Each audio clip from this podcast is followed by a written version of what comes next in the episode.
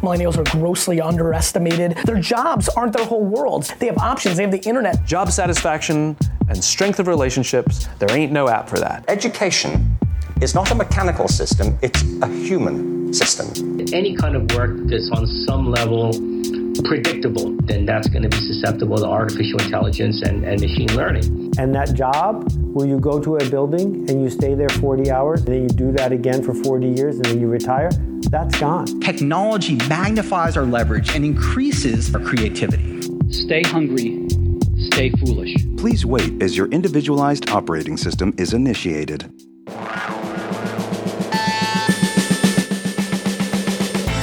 This is the Powerful Nonsense Podcast, guiding you through the madness of modern life. This podcast is sponsored by the University of Northampton, the first UK university to be awarded the Ashoka U Changemaker Campus status, in recognition of their commitment to social entrepreneurship. Now, here are your hosts, Wayne Ingram and Jem Yildiz. Welcome, Powerful Nonsenses. Hello. We are back in a rather compromising position. I feel quite intimate with you right now. One of our microphones has, the cable. Given up. It's given up on life. It's been getting too much hard usage. Hey, steady. So we're now very close to each other's faces. Again.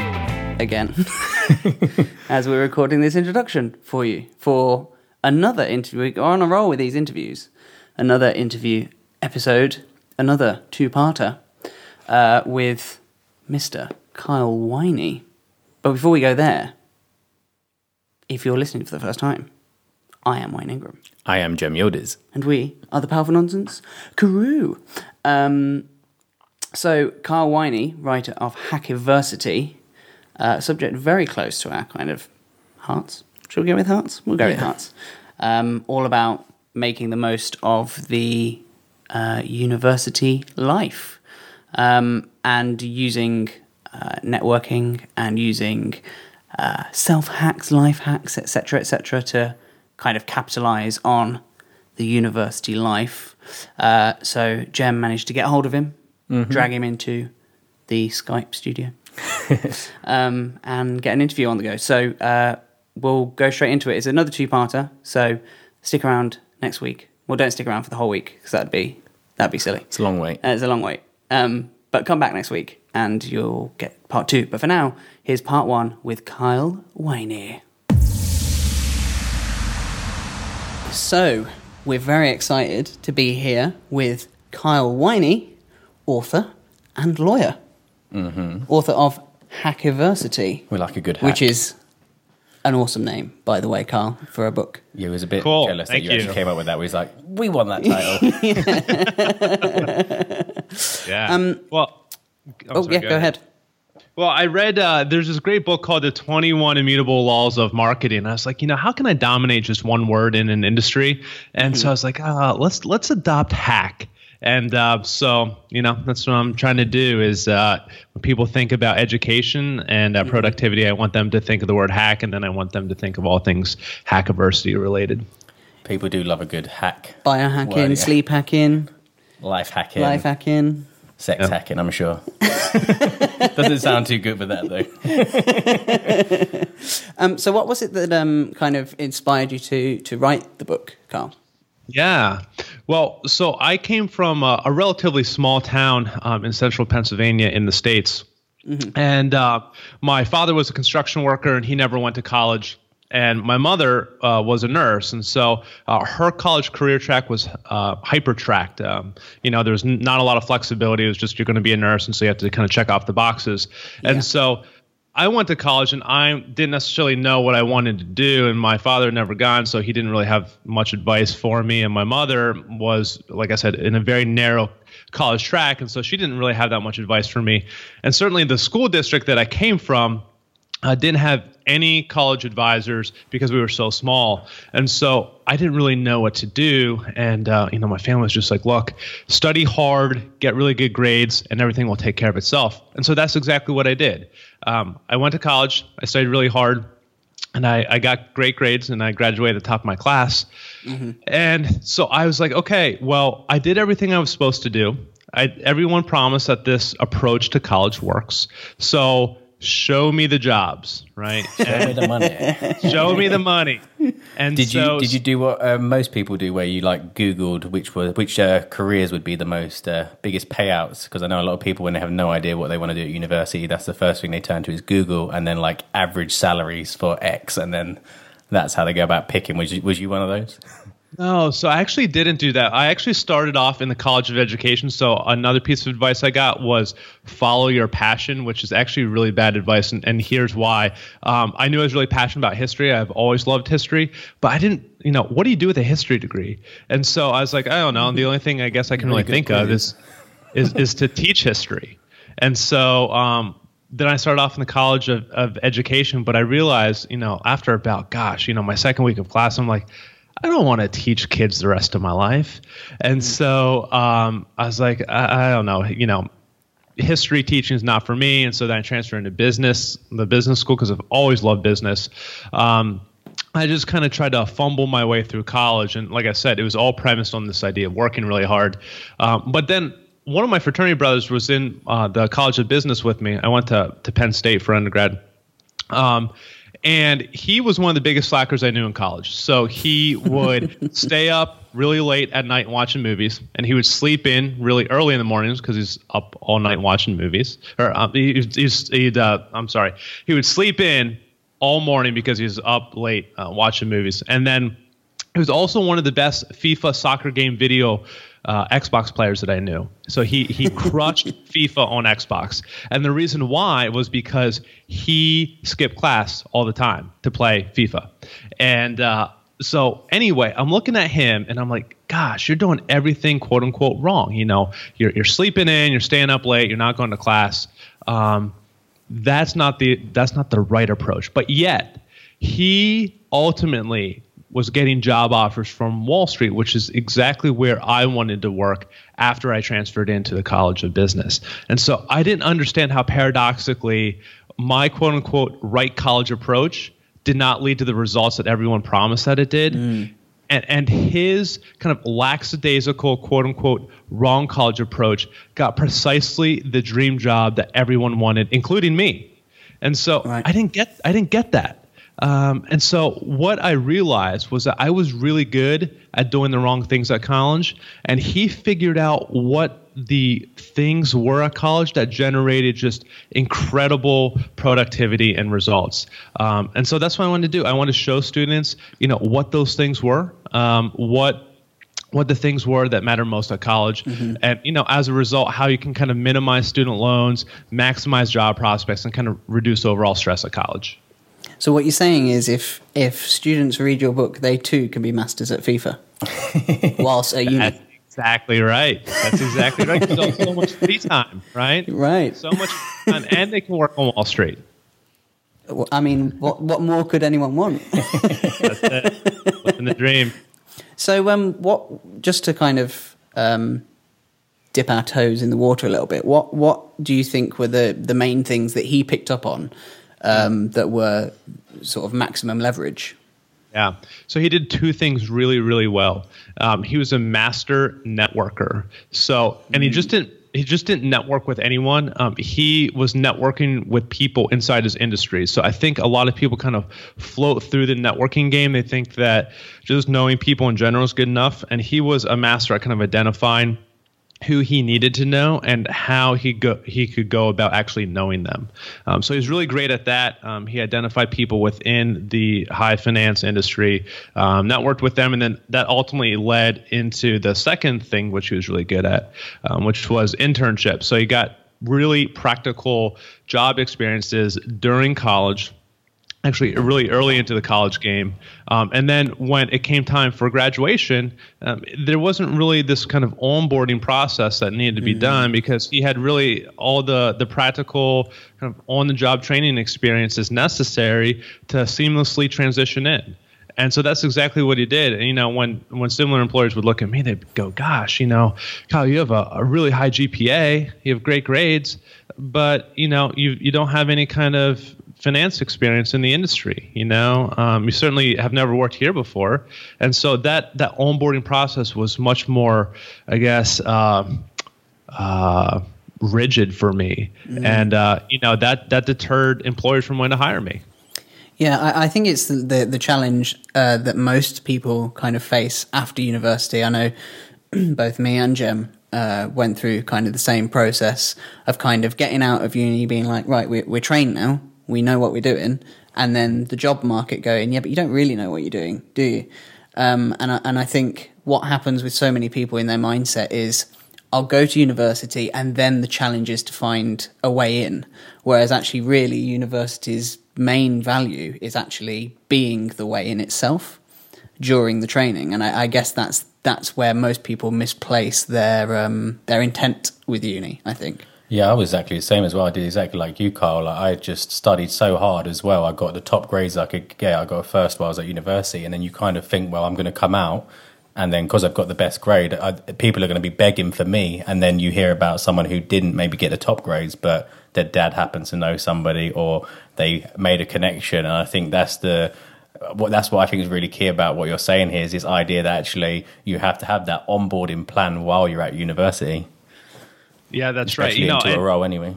Yeah, and you know, I had, just to kind of piggyback off of that, I felt exactly the same way. I felt like employers would actually be so impressed with me, not the other way around, that I actually had to convince them to hire me, but they would be so impressed with me that someone like me with my age could come to them with such a dazzling GPA that they would say, gosh, Kyle, what a great GPA. You must be so smart. I'm going to hire you right now. I actually thought that's the way it worked, because that's kind of what the whole academic system in America kind of leads you to believe. You know, it's all based on grades. It's all based on how you perform academically. And so I was like, well, this is kind of the payoff, but it's totally not. It's totally not. I think what you said in your book, I think there's a point where you make where you say it's kind of like, it's not about being the smartest, actually how valuable are you to that company? And I think what you say there is like, how do you become a sort of plug in and play student or graduate that actually as soon as you arrive in the company, you're already providing them value, rather than actually the value is that your mum's pleased with you because you got the best grade. That's exactly right. Right. Because at the end of the day, it's about getting a job. It's about making money, at least, providing for yourself, providing for your family. And grades just don't do that, right? And so you need to bring a practical skill set into the marketplace that someone wants to pay for. And so it doesn't matter what your mom thinks. It doesn't matter what your sister thinks, or your teacher or your professor. It matters whether or not the marketplace cares. Yeah, exactly. You mentioned about bringing a valuable skill set to the workplace, and you also mentioned quite early on that you think following your passion is very bad advice, which I think is because the 2 points are kind of linked. So I was just wondering if you could dive into why you think following your passion is really bad advice. Yeah, sure. So let me first start out by saying that I think passion is a critical ingredient to success, but it's not a sufficient one. So I think it kind of goes into the whole pot of success, along with some other things like, what are you good at? Does the marketplace even care that you're good at these things? All those are elements of success. But I think what a lot of people do mistakenly is they say, well, I'm not even going to think about whether or not the marketplace cares about what I'm doing. I'm not even going to think about whether or not I'm actually good at what I'm doing. All I'm going to think about is whether or not I genuinely like to do what I'm doing. And I think if that is your sole kind of north star, you know, your sole compass point, you're not going to do well, because it's going to take you to places where you shouldn't be. So, you know, I love to read, right? But I would never want to become a professional reader, because I don't know, they make $0, right? And so there's more to life, there's more to success, there's more to college than just following your passion. Albeit passion is super critical to success, but like I said, it has to be executed along with a bunch of other things. Yeah, and you say that in the book about the idea that if it's something that doesn't fit the market, then you've got a hobby there, which is quite a good point to make. But I also think a lot of people get tied up and thinking that actually passion is a thing that is like stagnant. Once you've got it, it's there. But actually, you also mentioned that actually it's something that's fluid. And I think a lot of the time, passion grows from feedback. It means you get in results in something. So somebody starts paying you, you become more passionate about creating something or doing something. So I think that's a good point that you make in the book. Cool, thanks. Yeah, and I suppose it's about that feedback loop, isn't it? As you say, it's great to be passionate about something, but if you're no good at it, then it's all the passion in the world's not really gonna save you in many ways. Yeah. But I suppose following, because for me, like, I'm an actor, and so I had always been kind of interested in that side of things, but it wasn't something that I considered a career until I was at school and getting top marks in that, and then being kind of fed, I suppose, by the teachers being like, you should pursue this. And I get there's sometimes it's quite easy to I mean, you see it with all these reality TV shows like X Factor and things like that, where they assume they're good at it because they really love it, but just loving it isn't enough to be really good at it. Right. Yeah. And I think there's something to be said about passion and success kind of feeding off itself. So, if you follow your passion, I guess, along with some other things like we're talking about, and you're actually getting great feedback on it, you're achieving results, you're achieving success, that builds upon itself. And then, it's kind of self-fulfilling prophecy in a lot of ways, kind of like what you were mentioning. And then all of a sudden you're like, gosh, I'm even more passionate about this because I'm, the success that's coming along with that just kind of reinforces that passion. So I think they really feed off of one another. But like I said, that's why you have to kind of construe passion along with strengths, along with kind of what the marketplace wants, all those things. So passion in a vacuum, I think, is super dangerous. But when you construe it, like I said, more broadly, along with those other elements that we've been talking about, it is, it's a great tool for success. Yeah. And I guess that's where, and you talk a lot about this, I think that's really where self-awareness is such an important kind of aspect of, first of all, choosing what you're going to do at university or college or whatever, and then also what you then choose to do with that after the fact. Mm-hmm.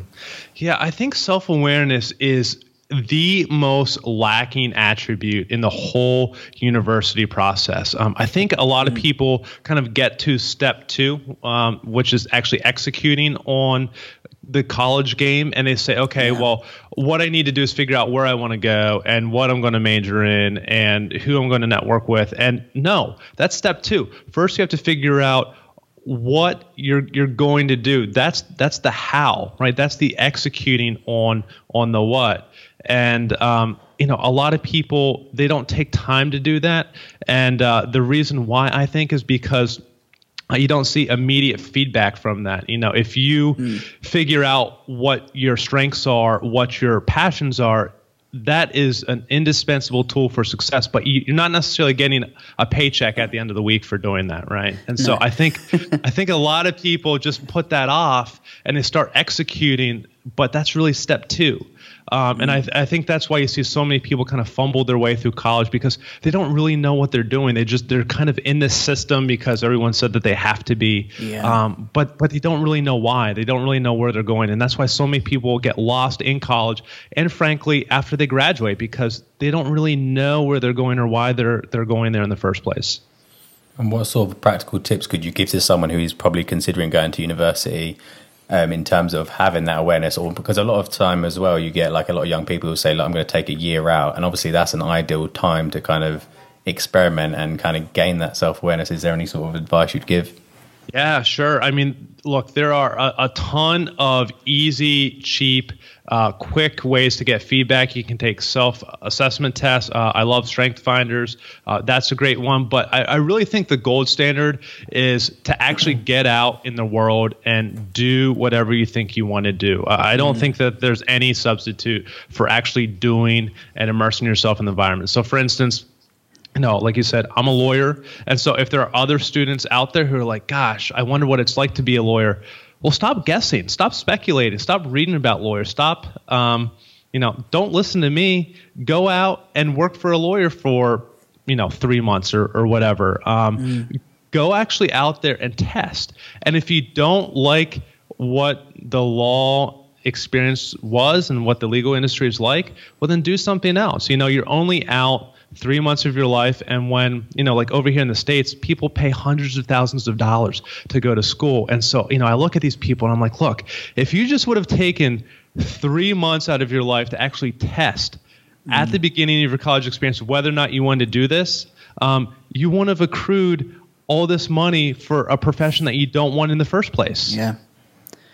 Yeah, and I think also just doing that also makes the rest of the process of being at university and after the fact being a lot easier, because if you spend that time immersing yourself in that profession, whether that be just as somebody making tea for the people in that environment, you're going to learn a lot about the subject itself, which means that actually getting the better grades should come easier to you. That's not to say that you will necessarily get top grades, but it will make it easier. And then also you've by osmosis generated a bit more of a network. So once you come out of university or college, you've then got the network that you can go to and be like, hey, remember me?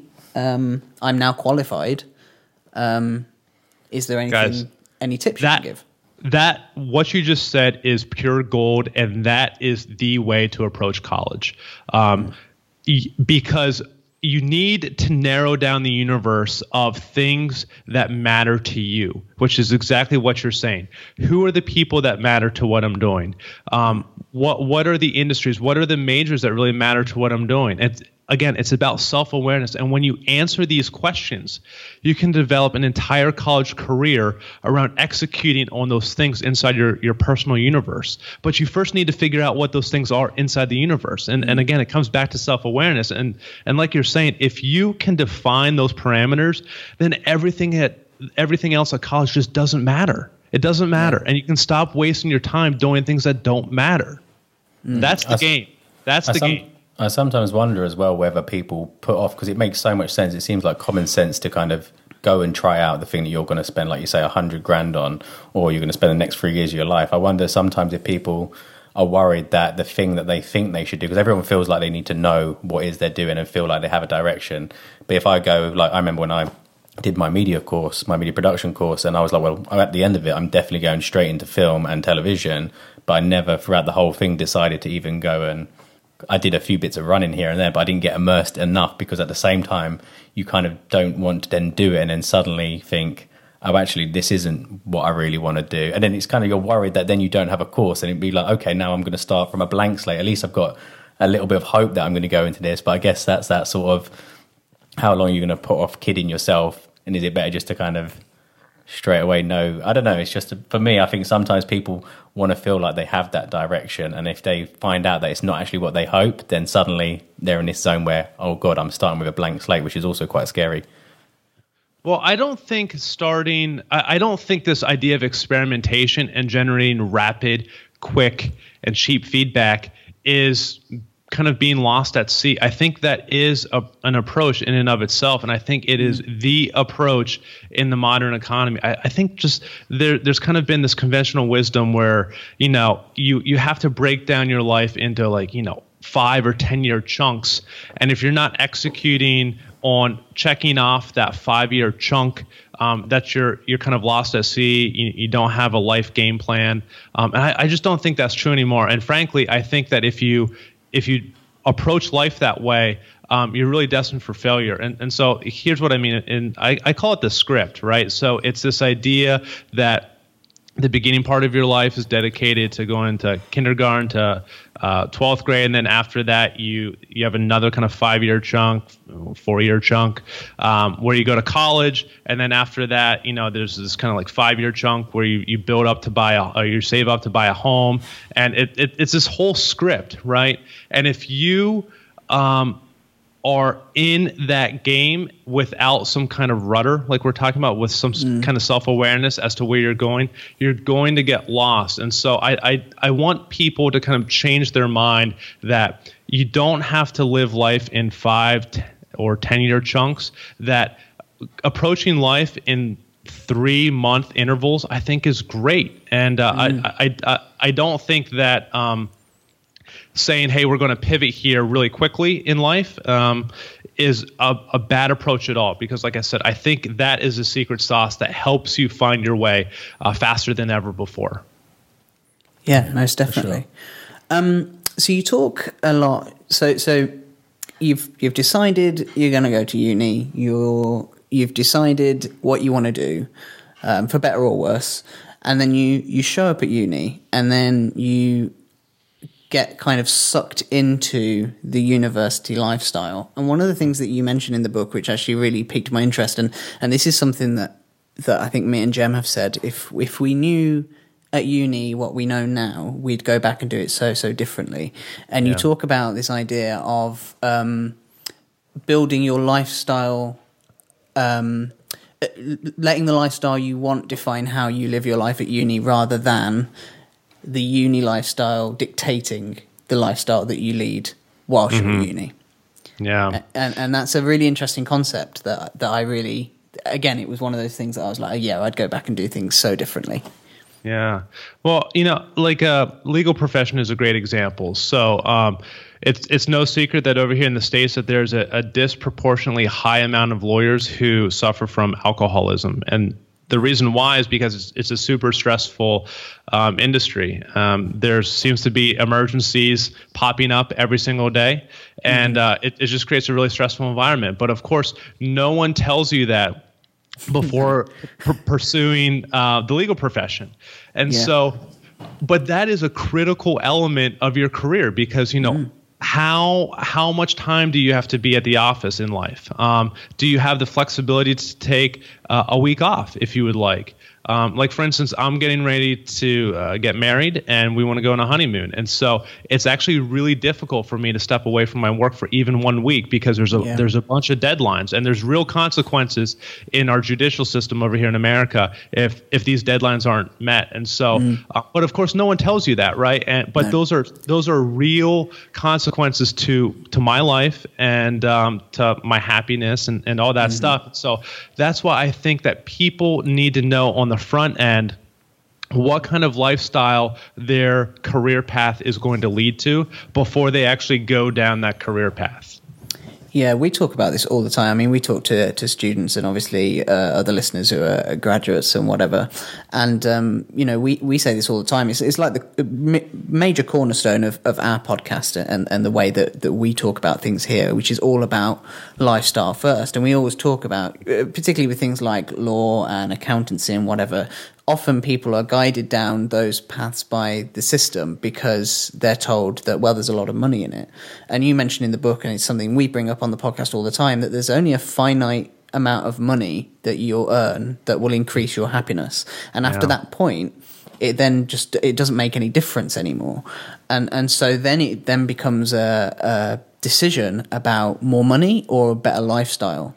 And more money doesn't always equate a better lifestyle. And so, if you're going to be spending 9 hours a day, 6 days a week in a job, but you're earning loads of money, are you going to be happier than the person that's only working 3 days a week, earning half as much?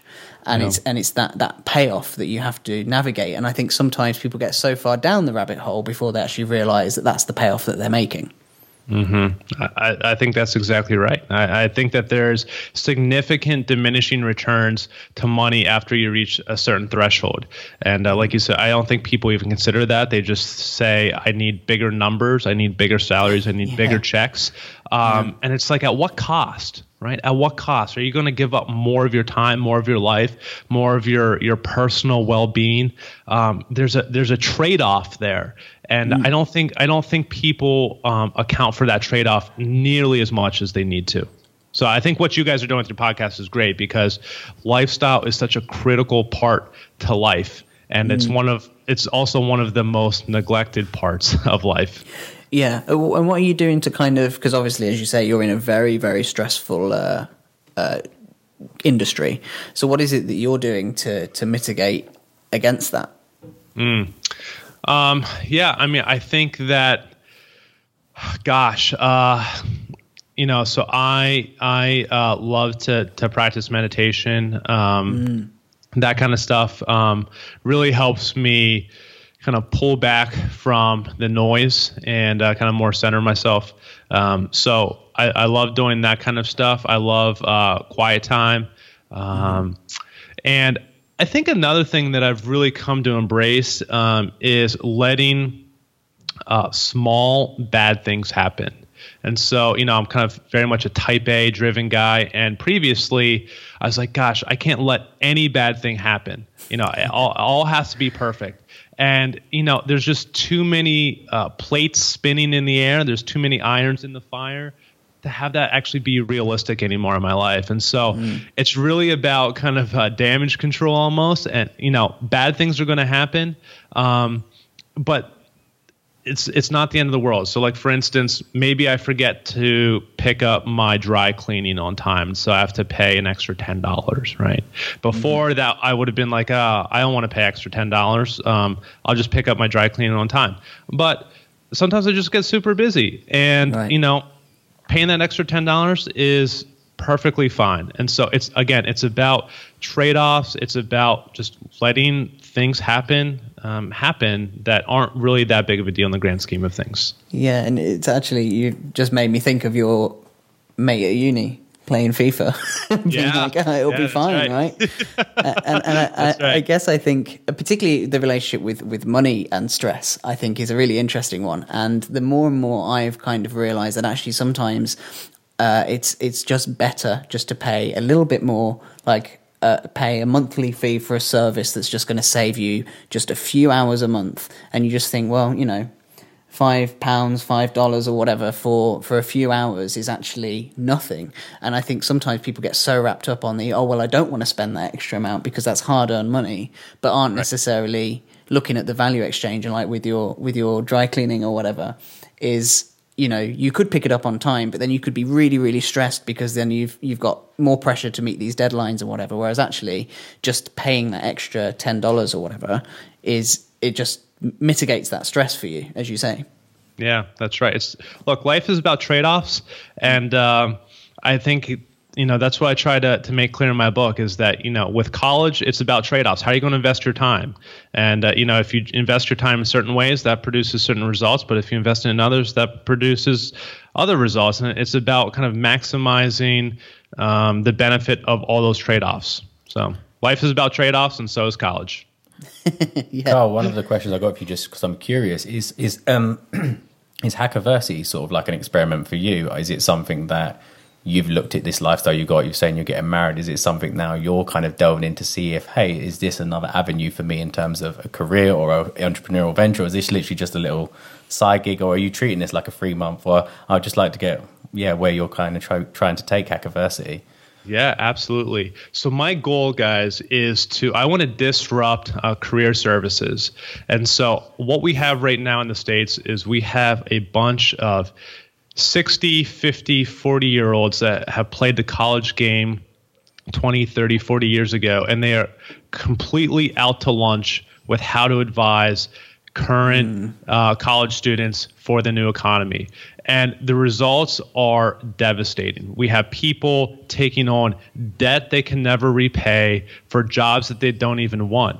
And it's just crazy to me. It's just absolutely crazy. And so I want to build Hackiversity out to where I can build a platform that provides college students with real, practical, and relevant advice so they don't have to go to these kind of established, entrenched people in career services who have absolutely no idea what they're talking about. So that's my goal for Hackiversity.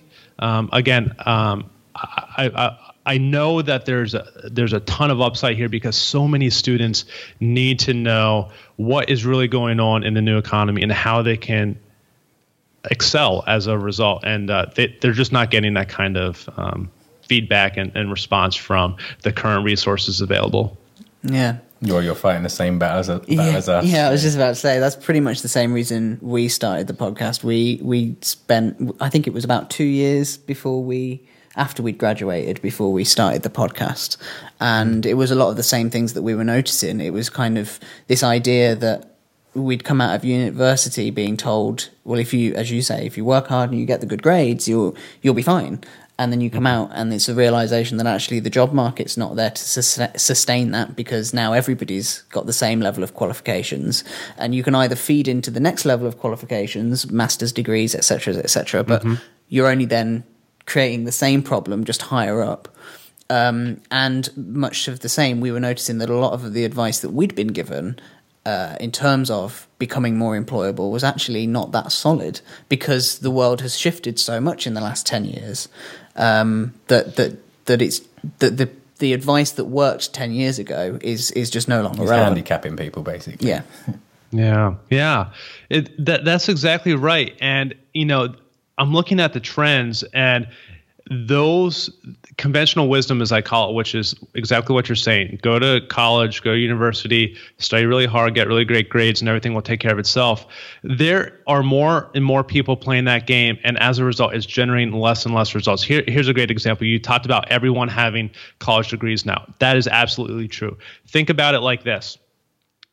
College education is expanding on a global scale with education technology platforms coming online. There are right now, as a result of all this expansion, 150 million college graduates in the world. That is the population of Russia. So think about it like this. The entire population of Russia having a credential that is exactly like you have. And those same people, thanks to globalization, can compete for those exact same jobs. So, you know, you are competing with so many people if you're playing that game with the same credential. And basically, you have one of two options. It's either you work so much harder to try to get above the fray, which, of course, provides nominal payback, or you can just not try and get crushed by everyone else who has a slightly better edge than you. And so, you know, you just look at this game and you're like, gosh, do I really want to play this game anymore? Because it's, you know, like you said, what are you going to do? Work harder, you know, go to graduate school, take on more debt. It's just, it's insane, right? Because it produces this arms race almost. And so I'm like, there's a different way to play this game that doesn't require everyone going through the same door. Because if you do that, you're going to lose. Everyone else is going through that same door too. So there you are. That is part uno. One for translation purposes. Yes, thank you. Or ein. Or un. Or bir, Turkish. Ah. There you go. You see, I don't know any Turkish whatsoever, but now I do. What was it? Bir.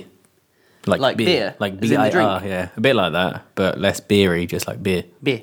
Yeah. Oh, that was good, actually. Thanks. Maybe we should start a podcast on languages. Particularly the Turkish language. Just the number one. We just do language. Number one in every language. Yeah. Different. It'll be a very short podcast. But yeah, so that was part one of our interview with Kyle Whiney, author of Hackiversity. Before we get to part two next week, might be worth checking out his book. That was probably translation. Purposes. Was that a Liverpudlian book translation, right? Yeah, which is available on Amazon. So it's Hackiversity, like university, but hack on the middle, on the beginning, somewhere in there. Maybe we shouldn't do a podcast about languages. I don't know. We can just about speak English. But so check that out. Also, if you do us a massive favour, as always, please leave us an iTunes review. Helps get the podcast out in front of other people's faces or ear holes or whatever part of the human anatomy. And if you if you have any other friends who are going to university or at university, send them a link to this, because I'm pretty sure they'll want to pick up the book. And I wish I had this book. Yeah, before I went to university. Me too. I've actually said to people before, if I could go back and do uni again, that would be the handbook. No. That would be the Bible. It would be the Bible. Well, not the Bible, because we don't want to offend anyone. But it'd be close. It'd be close. A useful book. A very, very useful book. So check that out. The Bible. And yeah, we'll leave it there. So check out the book, iTunes reviews, and we'll catch you next time. See you later.